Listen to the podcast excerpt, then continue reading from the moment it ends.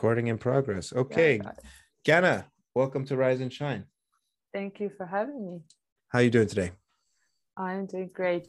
It's the time of the year where everybody's a little more generous and generally happier. So I'm enjoying this wave. Yeah, I was just uh, doing last minute Christmas shopping today, as I was telling you before the show. And the mall was really not that busy for five days before Christmas.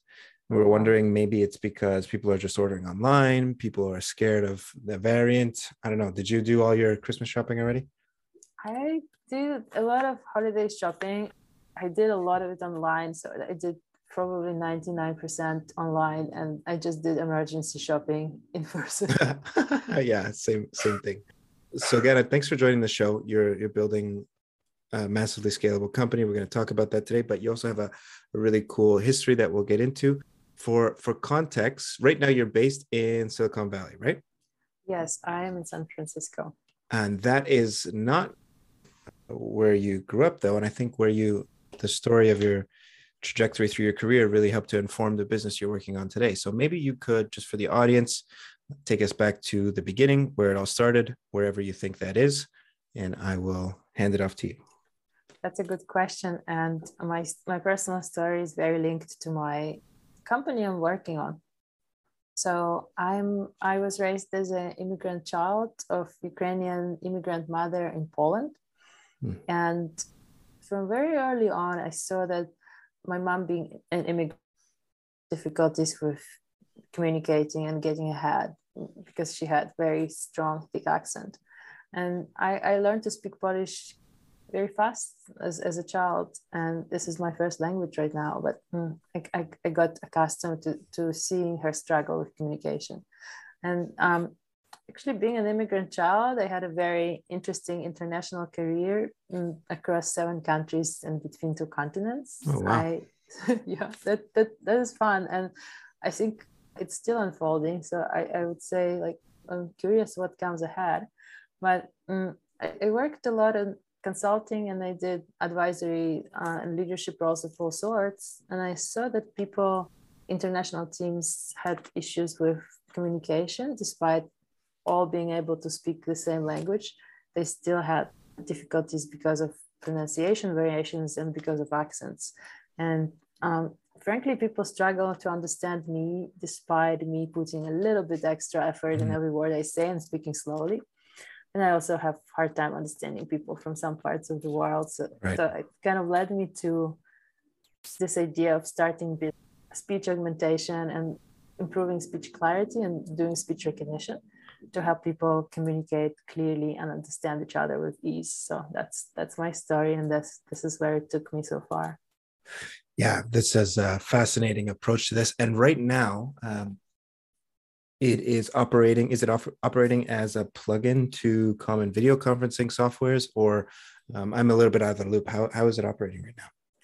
Yeah so we are going to be a communication platform and we're building speech uh, recognition and speech augmentation tools 3.0 those are very different from communication tools you know today. Um, so our systems are completely independent uh, of natural language processing, and it enables us to do operations and recognition and augmentation in real time. And we can also do operations in parallel on voice and on actually speech content itself. So we can we can do various various operations, and then we can recombine voice and linguistic representation of speech, and that this sounds mm. natural and has all the emotional contact of, contact of the speaker, which was never possible before. Our first product that we are putting on the market is a real-time accent augmenting software, mm. exactly based on my experience. People will be able to choose their desired accent and achieve it automatically during calls and teleconferencing. Yeah, that's fascinating. And did you also did you tell am I correct in, to interpret that you could also choose the accent of the person you are speaking with as well? Yeah, so you, this works bidirectionally. So you can also hear people in a way that is easiest for you to understand. When you tell people about your business, is there any adverse reaction that you commonly receive? Do people ever say you shouldn't be trying to solve this problem because it's not fair, it's not right, it's not kind, anything like that? yes, and so we, started solving this problem of accent, and this is based on on a lot of interviews with with native and non-native speakers alike who work in international capacity, and they we ask people what they do about accent and and how do they want to solve it, and then people give us a lot of positive feedback. Um, sometimes when I talk to native speakers about our first product, they respond with doubts and they are curious about how it impacts identity and how it mm. impacts personality of the speaker, so to say. It's funny enough, most of the time those concerns are voiced by people who are native speakers and in high power positions. Right. I think most the vast majority of people who are non-native speakers or have non-native speaking parents very well understand the problem and its impact on people's life.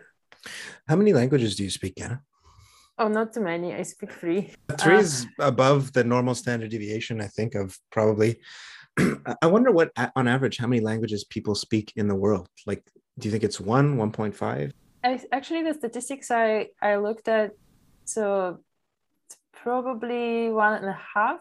So vast majority of people we have a really big population in China. We have big population in India. There are also like high number of people living in Africa, and Africa people speak various dialects and various languages. I think, and just like out of the top of my mind, I think it's probably one and a half to two languages. Yeah, yeah, I think so. I think I was listening to something earlier in the past on a podcast was saying that there was some vast number of languages, like a thousand of them or three thousand of them that that only have a hundred or so people that speak it, or less than a thousand speak it. So a very large number of languages have a very few people that speak it, and it's so fascinating that that you can track these languages that are being lost. I, I mean, I guess we're getting on a tangent here, but but the approach for what you're doing with with software to improve communication is really interesting. You mentioned earlier that you did you worked across seven countries and two continents can you tell us about that sure. So i was a consultant for most of my professional career and it happened that i was sent to do different projects in different countries. So like i did projects in russia i did projects in ukraine obviously in poland. I worked also in germany and united kingdom and then here in the us and also uh, a little bit in Canada, collaboration with Canadian partners. So I, I could probably name more countries, but those are most prominent. What what brought you initially to to where you are right now? So a search of adventure. yeah, that's a good yeah. reason. I, I, you know, I, I lived in London before, just before I came to Silicon Valley, and um, London wasn't a right place for me. Okay. I was looking at other places I could move. Because of the because of the weather or other reasons that you need you prefer not to mention or uh no like I can I can talk about it. So yeah, weather is is quite difficult. It, there are parts of the year where rain is literally horizontal because it's rain and wind combined and it, it's, it gets in your sleeves and, and in your shoes, etc. etc. So that, that was a part of it. But also London is is at least when I was there, was quite overpopulated. Mm. It's it's difficult to get around in the rush hours. It's it's really hard to get to the tube. The tube is the underground. They call it the tube. So it's really hard to get in the tube, and, and sometimes platform on yours at your stop is like so crowded that it's hard to get out. It's especially That's bank stressful. station. That was it was yeah. stressful. It, it was sometimes I had to go like one stop further to get to my stop. and then you know it wasn't so so full of opportunities for me because again it's so overpopulated so things are quite competitive and you have to elbow your way. And I, i'm you know my personal strategy and my business strategy is always more to look for blue ocean places where, where it's not very crowded and you can create innovation and you can bring value. And just london wasn't this type of place. And california silicon valley seemed to be much better in theory and th- this was attractive and then in practice it, it turned out to be a good place as well so silicon valley was maybe it, it had Actually, I'm asking as an outsider because I don't really know. Does it have the crowded feel to it with with so many companies and so many VCs going there, or does it not have that that crowded feel? It just has a lot of opportunity. I think it has a lot of opportunity, and like it, it depends which angle you look at. You know, in some spaces it can be crowded, but I think like people are most receptive to innovation. It's the most receptive to innovation place I have ever been to. So I like it.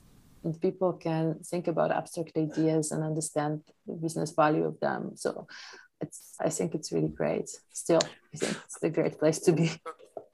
Yeah, I have to visit. I realized we actually didn't even provide the name of, of your company, Ganna. What's the name of the company you're building? Oh my goodness, yes, I didn't mention it. So my company is called Say So and it's written as as you hear it so it's it's two words combined in one say so and you can find us online at sayso.ai so yes for all the listeners who want to check it out please go and see us online.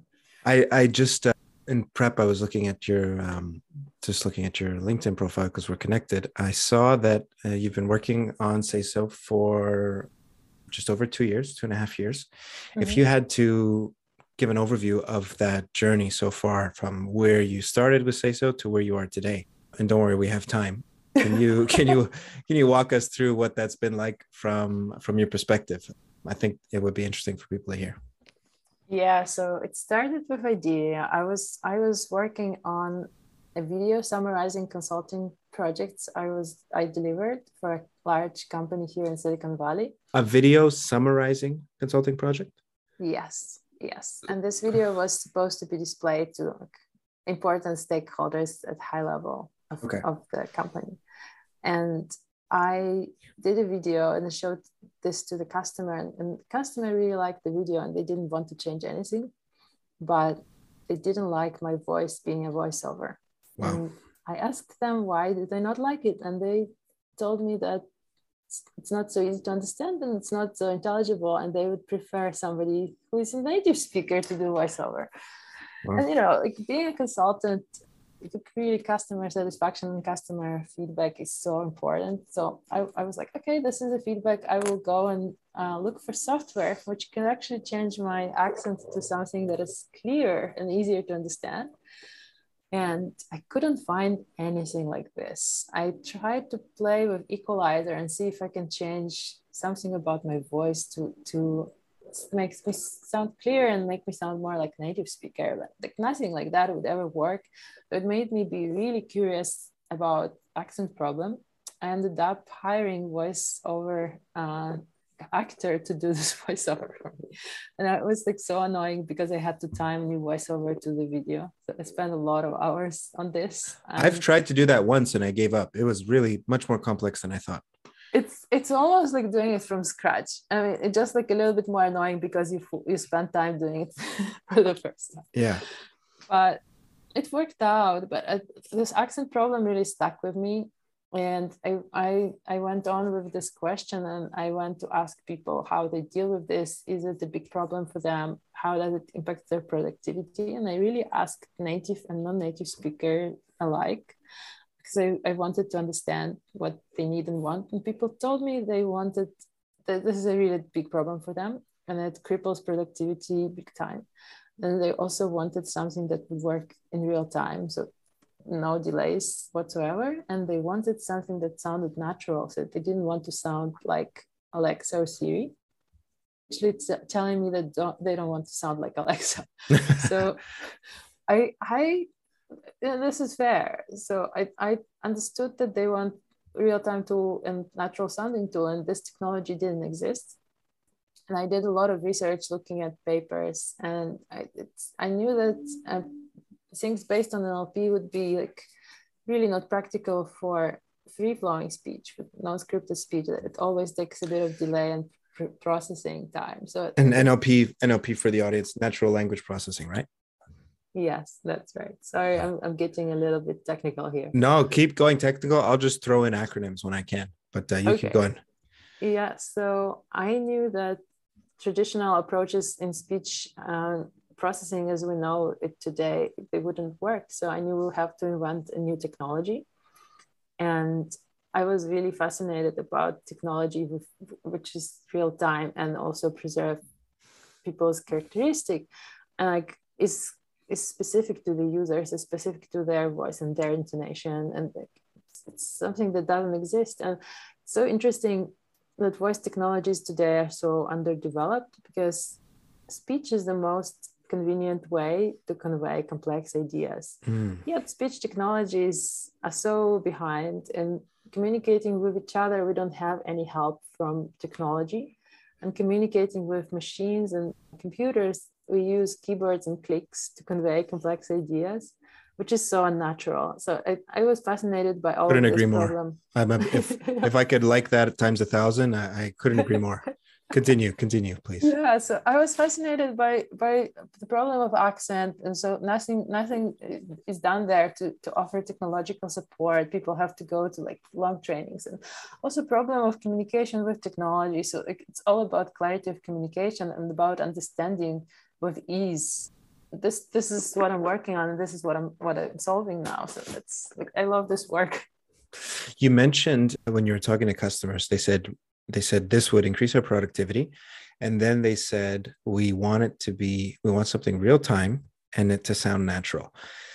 As you're building this this product this software this technology how difficult is it to make it real time? And then how difficult is it to make it sound natural? Are those two separate problems? Is one significantly harder? Do you tackle them at the same time? I'll stop asking you questions and, and let you respond yeah, so I I would say everything here is quite difficult because we are in quite uncharted territories. There there is a lot of research coming in voice uh, and speech augmentation. This research is not real time, so so if we want to use that, we have to invent ways of applying it in real time environments, and then we're doing so many things, real time and um, sounding natural. So those are two different problems, and those are applied to different products. So mm. in, in real-time accent augmenting software, that is our first product. You have to do both. So and we are tackling this from the hardest angle possible as a first product. uh, along the way, we, we we created a bunch of other technologies that uh, we're gonna use towards speech recognition and also like voice augmentation in real time. And like right now with the technical stack we have today, we can do voice augmentation. Shall we want to do that? hmm. Yeah, in real time. Why why is it that the research that's coming out on speech is not dealing with real-time speech adjustments? It's just because it hasn't been on people's mind, the use case, everyone it's everyone has enough time to edit it afterwards, so they don't need it to be real time. I, I think you know technology overall is is progressing very very fast and there are so many new technologies we create as humanity to treat diseases to you know to to create new financial opportunities and to to to do new things with artificial intelligence and like somehow sound is is and speech is is quite unloved and i think it's it doesn't get enough attention it deserves so so all of the state of the art things majority of them were heavily based on natural language processing, mm. which takes some context and it looks at speeches in sentences and it looks at what speaker intends to say. And those require some linguistic proficiency, so they, they work both best on people who, who can articulate sentences in a correct grammatical way, mm. which is not always true for, na- for non-native speakers. And then th- those researchers combined with AI are actually a baseline of, of speech technologies as we know them today. So I think part of this being underdeveloped is business blind spotting and part of it is just that there is so much going on in science and research and like this this is not really like it haven't been top priority for anybody and, and it was really little things done in person to person communication the best thing available now is speech transcription and some of it can be fleshed out during the meeting but there is nothing really to augment speech as we speak with one another in a free flowing situation. So I, I, think it's blind spotting, yeah. And, and the, the, technical problem is really difficult to solve. So. Are there any areas, geographies in the world with a high density of speech researchers? Yeah, so uh, it's very interesting. US is falling behind here. So like very interesting research is in China hmm. and it's it's very strong and it, it we, we see research of like from 2016 and like to the date which is very very interesting coming from china and then also in korea there, there are centers of excellence and in japan.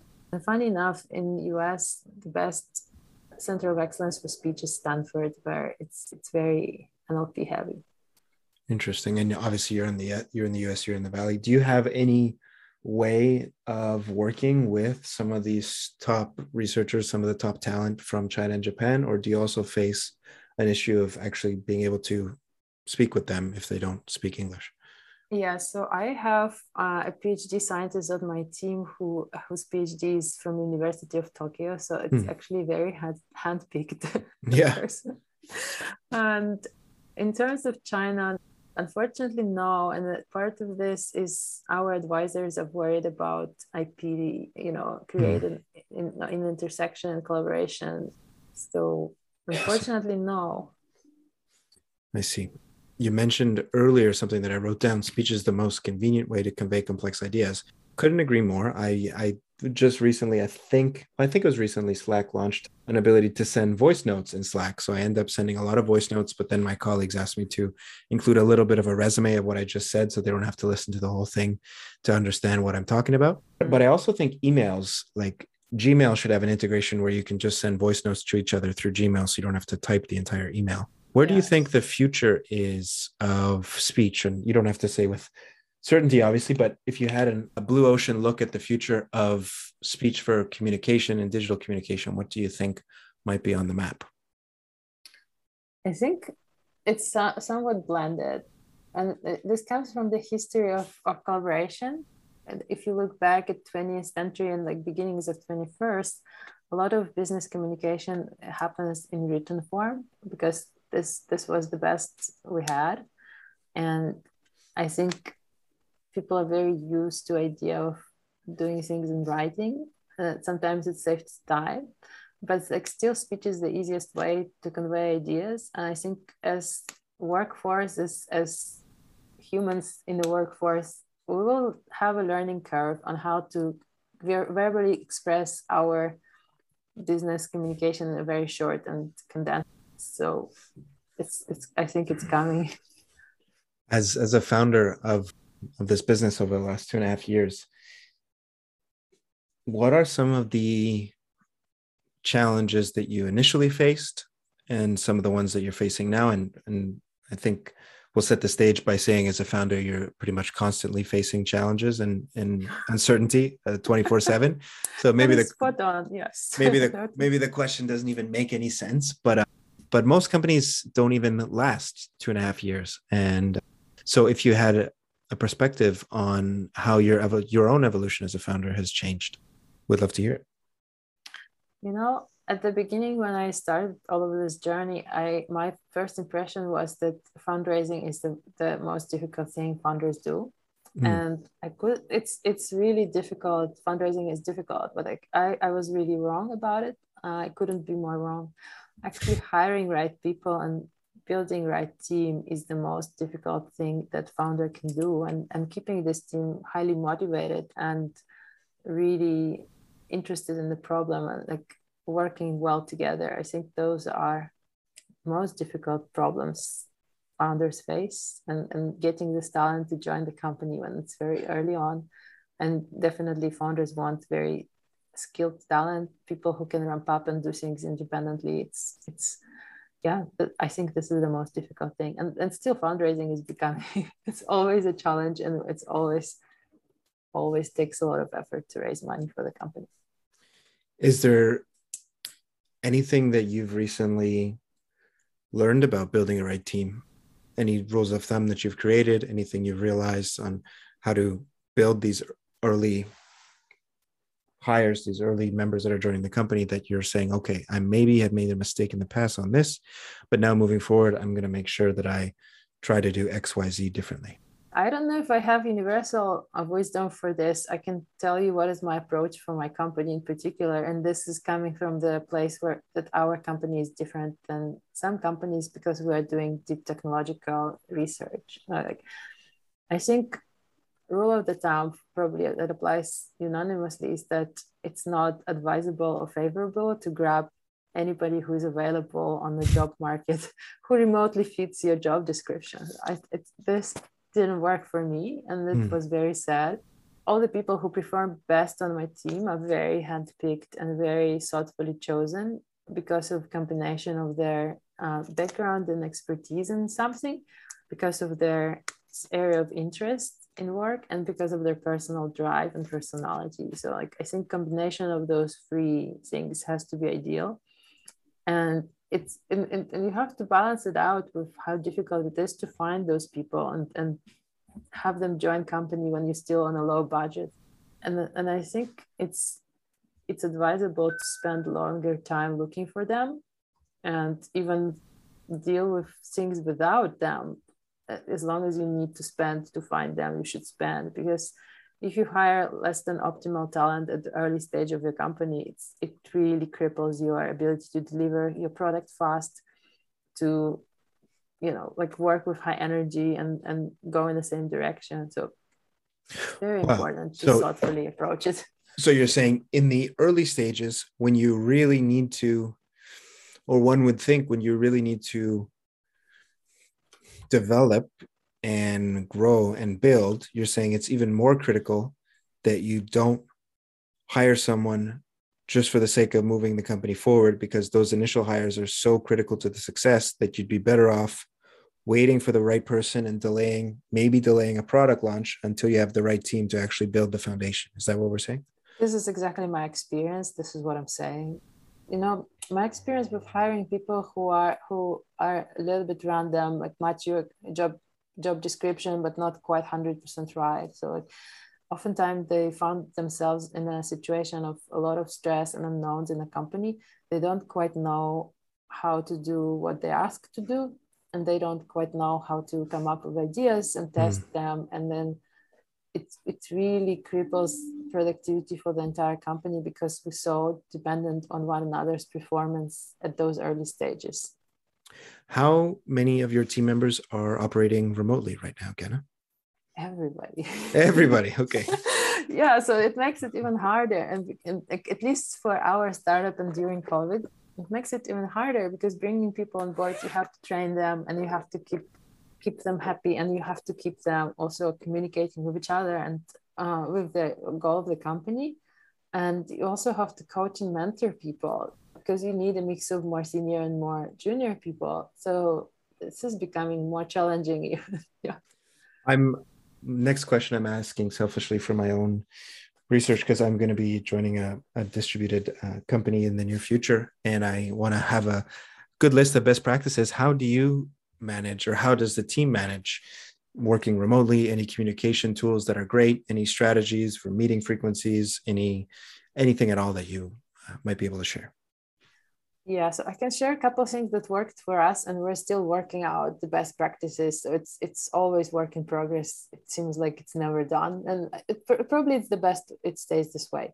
What works for us is having everybody on Slack and having multiple channels and having very high clarity of what goes in which channel, and also having people to post in right channels and not to talk one on one with each other so the team, anybody who needs this type of information can go in the channel and track all of the communication that exists. So people can kind of like hear each other through those messages.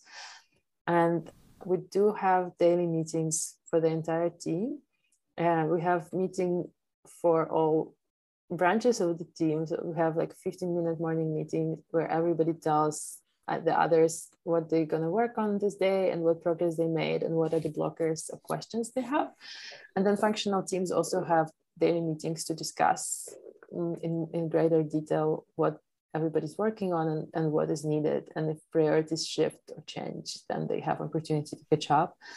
I have uh, bi-weekly meetings with all the leads in, in different roles. So with uh, my principal researcher, with my co-founder, with our technical lead on apps. We have bi-weekly meetings to stay in touch and know what everybody's doing. It sounds like a lot of meetings, but it's necessary. yeah, when in an environment where people are not randomly running into each other, the, those that number of meetings is necessary. Is there? Yeah. is there anything oh sorry go ahead continue there are a couple other things I want to say. Yeah. So I want to say, like, we try to keep those meetings as short as possible. So we, we try to schedule 15, 20 minutes and it's deliberate to not schedule half an hour hmm. and or like 40 minutes. So like every minute is pressure and every minute counts. And we try to have agenda for every meeting. Like it's, it's structured to bring more clarity and really strong rule in my company at least is not to go over time. So people need time to work heads down and we're a company across Europe and US. Like we're in two different time zones in US, and we have people in Europe. So we have time of the day. We have three hours a day where everybody overlaps, so everybody can talk to everybody in Slack in real time or schedule a meeting. So also take care of that. This the focus on timing around meeting structure is really interesting to protect people's ability to actually have time to do the work that they need to do because because of the fact that all of the communication is structured now we can't have it bleed over into work time. Yes. And like we, we planned for those meetings being a part of the day where the, it's it's not like hands-on work but those are needed for information spread etc and we also have we also have twice a month or once a month most of the time twice a month depends. We have time for team building and playing games and doing uh, fun activities together. And I think this is also a super valuable time that that we need to spend together as a team to get to know each other. Yeah, to build to build that that trust level, to get to know the people that are behind them, the little icons on the screen that are doing work, right? Yeah, we also don't. Well, the, those are people. Those were never icons to yes, me. At least, yes. like I always see them like they're people with hopes and dreams, and like they have such interesting ambitions and aspirations and like I, I love to meet those people and understand them as human beings mm. and it's i think it's super important for them to to relate to each other as human beings uh, one one extra thing i do with time is that other than those three hours that overlap for everybody people have completely flexible time uh, to work so mm. some people on my team part time and they do master degrees or things like that. And some people have children. As long as everybody can be present throughout those three hours, I trust them and I enable them and empower them to do work through the day when it fits their life schedule because COVID derailed so much. And I don't know if we're going to stick to this, but this system has been working really well for us so far. What what are the the three hours of overlap time, if I may ask? yeah, sure. So it's it's it's based uh, somewhat on my availability. So like it's 7 a.m. Uh, Pacific to Pacific. Okay, because I was thinking with European plus six hours or plus nine hours actually from you. Yeah, um, no, it, it actually works pretty well. So like they finish at 6 p.m. and everybody's happy. yeah. Um, cool. I had I had something marked down here from an earlier point that you mentioned. Did was there a part about because you mentioned you had initially thought that raising funds would be the most difficult thing. Was there a part about it that was unexpectedly easy when you were raising funds for the business? I mean, it's never easy to raise funds, and I'm gonna go on fundraising trail uh, now in January. So, uh, wish me luck. Good luck. We'll share this broad and wide yes please everybody who listens wish me luck because uh, we, we, all need luck and it's somewhat random so I, I really take all the luck i can. You know at first i thought that you just have to go and meet a lot of people and you have to to, to pitch to a lot of investors and getting those introductions and connections is like the most difficult thing. And if you have only if you have enough meetings you will raise funds. Hmm. and again I, I think i was very wrong about this one because i think what raise what actually drives fundraise is progress that company makes and like understanding milestones that investor wants to see you meet before they invest and also mm. basically driving a narrative about this company and how big it can be and how impactful it can be so those those are two things that are actually driving fundraise and of course you have to have a lot of meetings but it's, you have to keep hustling for quite a while before you get to, to a good traction and revenue you have to hustle a lot but like honestly i think like focus on the progress and story is like something that is deserves more attention than actually like number of meetings. You can have thousands of meetings but not raise if, if your story is not holding together or if you don't have progress. Mm. Yeah, that the meeting meeting to closing funds equation, I guess, will be a lot better supported if you have a lot of progress in your business. Yeah, so I think like the, the eyes on the prize always with uh, driving business. It seems so obvious, but maybe it's not so obvious for to all founders. That it's your numbers, your progress really drives your race. And like when you have exciting business, people want to be a part of it. It's it's basically you doing them a favor, letting them join your business rather than asking them and begging them and chasing them. Mm. the tables and, turn. The tables yeah. turn. Yeah. Yeah. Speaking of hustling, something you did with with Sayso AI previously, it had a different name, but regardless, you started with your own funds. Am I am I right? That's right. Meaning you saved put, money and you I built the business all from my there. savings. I put all my savings in there, and I didn't wow. even give myself extra equity for that because I wanted this equity split in my company to be attractive for everybody who shares equity. So I, I really spent all my savings across like between 2014 and 2019. So I, I, I put all my five years worth of savings. Wow. Would you? So I'm going to venture to guess that that's an uncommon way that founders start. That's a very brave way. It's probably maybe it's even it could be the best way possibly that that you do it because you have a lot of control of how things are going in the beginning. Would you do it the same way if you were to restart? I mean, I, I don't think I would do it exactly the same way because I have experience of having already done some things in the startup world. So like I don't know if I would do it exactly in the same way, and I don't know if I would do exactly the same type of startup in deep tech, which is different from uh, other type of startups, and it requires more investment on research in research and development. But I think a really good way is is trying to get as much traction as you can with like low cost. So this traction can be represented by customer interest, by letters of intent from your customers to be, by building your product and, and having traction of people liking it even. I think I would try to focus on like the lowest um, return on investment possible for, for products before I spend all my savings because spending all my savings was not fun and left me like really in the rain, so to speak. you can imagine. I wanted to, if if if we could, I think it would be really valuable for the audience to to just think about this. So if I'm putting myself in your shoes, I have five years worth of savings. Did you say to yourself, okay, these are my expenses monthly. I will give myself 12 months of runway. So 12 months of, ex- of expenses worth in my savings and then I will have some money to pay people to work here, or will I convince people to work for free? How did you think about it at the beginning? Well, I um, I, I was like so determined about this company, and I'm I'm still very determined about it. So I was like, okay, I have this money. I have this is X amount. It's not gonna be more than this. This is what I have. Hmm. And it has to last as long as I possibly can. I think it will last me for 16 months to 24 months. Okay. If I'm scrappy and I can hire some people, it will shorten my runway. But let's see what I can accomplish with this amount of money this time. And it was make it or break it. I didn't have a thought in my mind uh, very clear that we can fail or not make it. And I thought worst came to worst, I would have to go back and find a job and, and start saving again. But I was always thinking about succeeding more than failing. And I think founders have to be this way. But you had the ability to, if the company did not go the way you wanted it to go, you could actually go get a job because you had other other marketable employment skills. In the beginning, yeah. did you need were you writing code yourself or did you immediately need to find someone who was able to write code uh, in the very early days? Let's say first 6 months.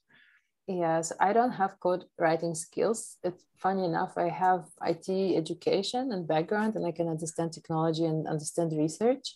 I don't code hands on. So to produce code, to produce results, I needed somebody who could code from day one. Yes. And initially, did you? Um, can we talk about how you went about finding that person in the in the early days? Yeah so it's it's it's a journey so it's it's it was really uneasy for me to find the perfect person to work with me a perfect co-founder because i didn't quite understand what this technology will be. So I knew it had to be in real real time, and I knew that it, it's very likely that we, we cannot use anything NLP related in this technology. I wanted to do it in real time, and I knew that we will use AI.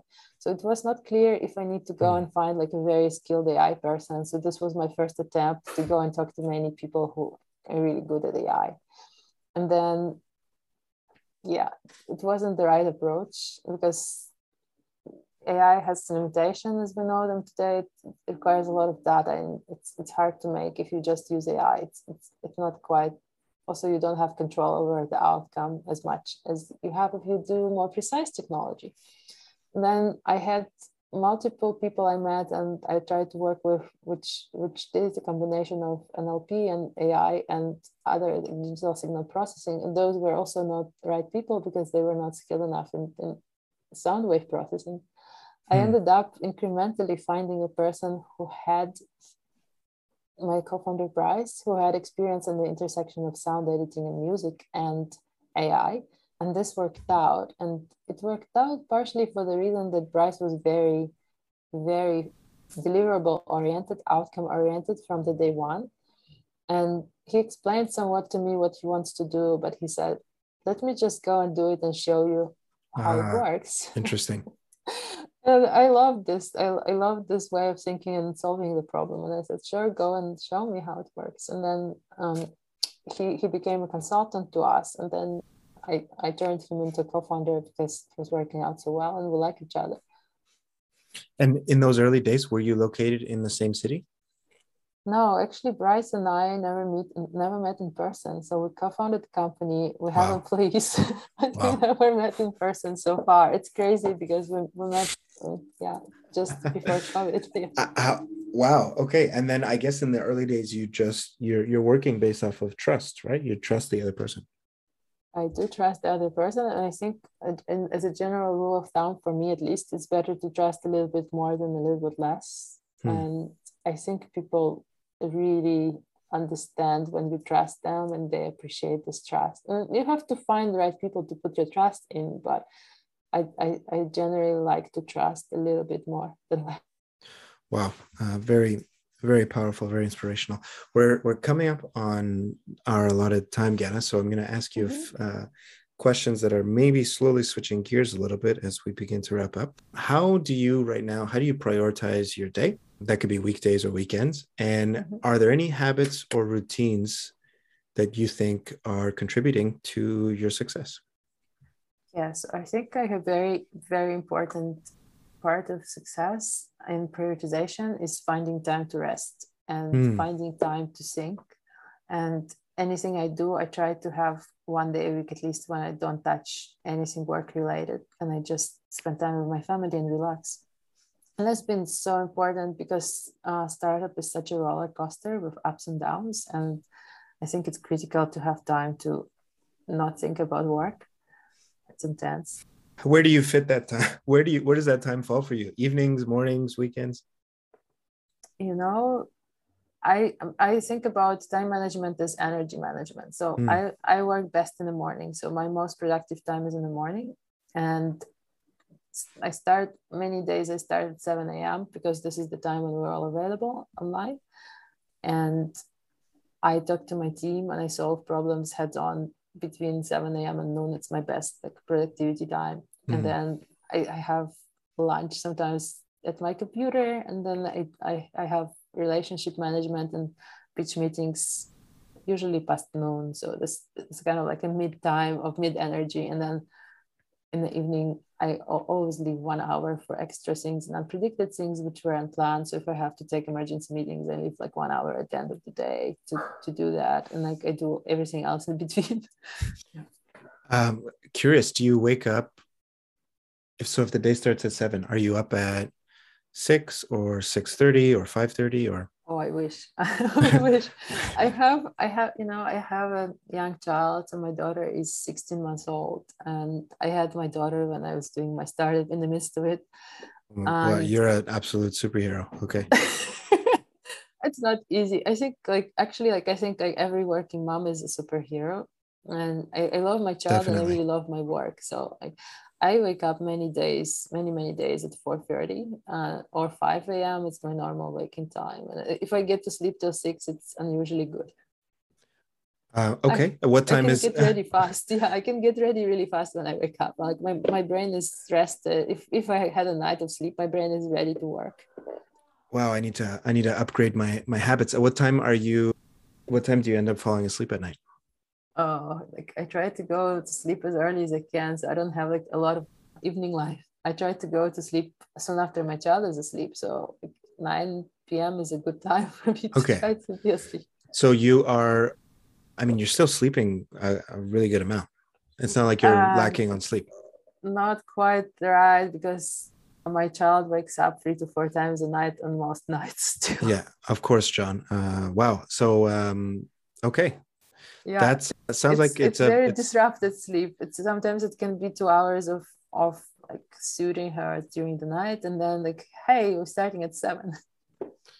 Okay, yeah this shine, is this yeah. is next level rise and shine yeah for sure yeah. wow what is there anything recently that you are wanting to learn more about and or any anything you're reading or watching lately that's captivating yeah so i am fascinated by newer research in ai and training ai in different ways to that are more similar to training humans or teaching children. So like giving like very abstract things to AI. There is interesting research in the University of Berkeley going on in, in this domain. So this this was captivating recently for me. And like I'm, I'm tracing all of the things that are happening in speech, voice, and innovation. This is a general rule of the town. In terms of what I'm watching, I, I don't really have time to watch. Much. Yeah, I can can imagine. Can imagine. Yeah. I I I watched Foundation, which was and graphically beautiful and, and, and I, I was interested in watching I'm somewhat disappointed maybe it's not everybody's uh, opinion but it's, it was very beautiful visually. It's, i was a little disappointed in, in the pace of story. I, I would like to have it faster. And i watched dune. I watched mm. other things than science fiction. Now i want to go watch foundation. I didn't even uh, i didn't even know this was uh, a thing. I'm out of the loop on that. It's it's yeah go watch it. It's on apple tv fantastic. Maybe i'll do that after this. Okay Ganna i will uh, ask you final question. Is there mm-hmm. anything if, if i were to ask you what are some of the best investments you've made in yourself? Whether it's literally like an investment in a course or it's a change in the way you view the world or a change in how you uh, relate to your own emotions?